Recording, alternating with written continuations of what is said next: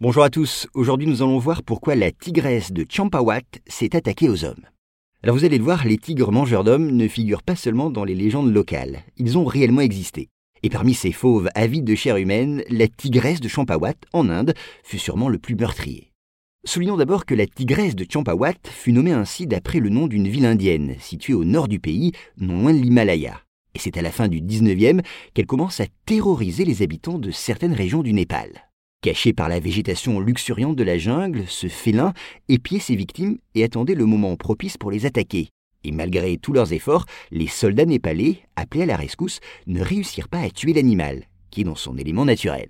Alors faute de mieux, ils traquent la tigresse et la forcent à se déplacer vers l'Inde. Mais dans son nouvel habitat, le fauve continue à semer la terreur. Il semble même s'enhardir, s'approchant des villages et tuant ses proies humaines en plein jour.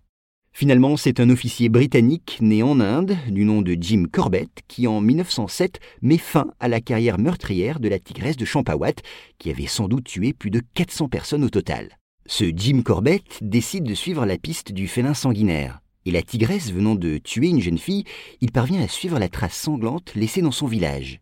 L'ayant ainsi surprise, il réussit à l'abattre dans un lieu proche de la ville de Champawat, mais dont l'emplacement exact n'est pas déterminé avec précision.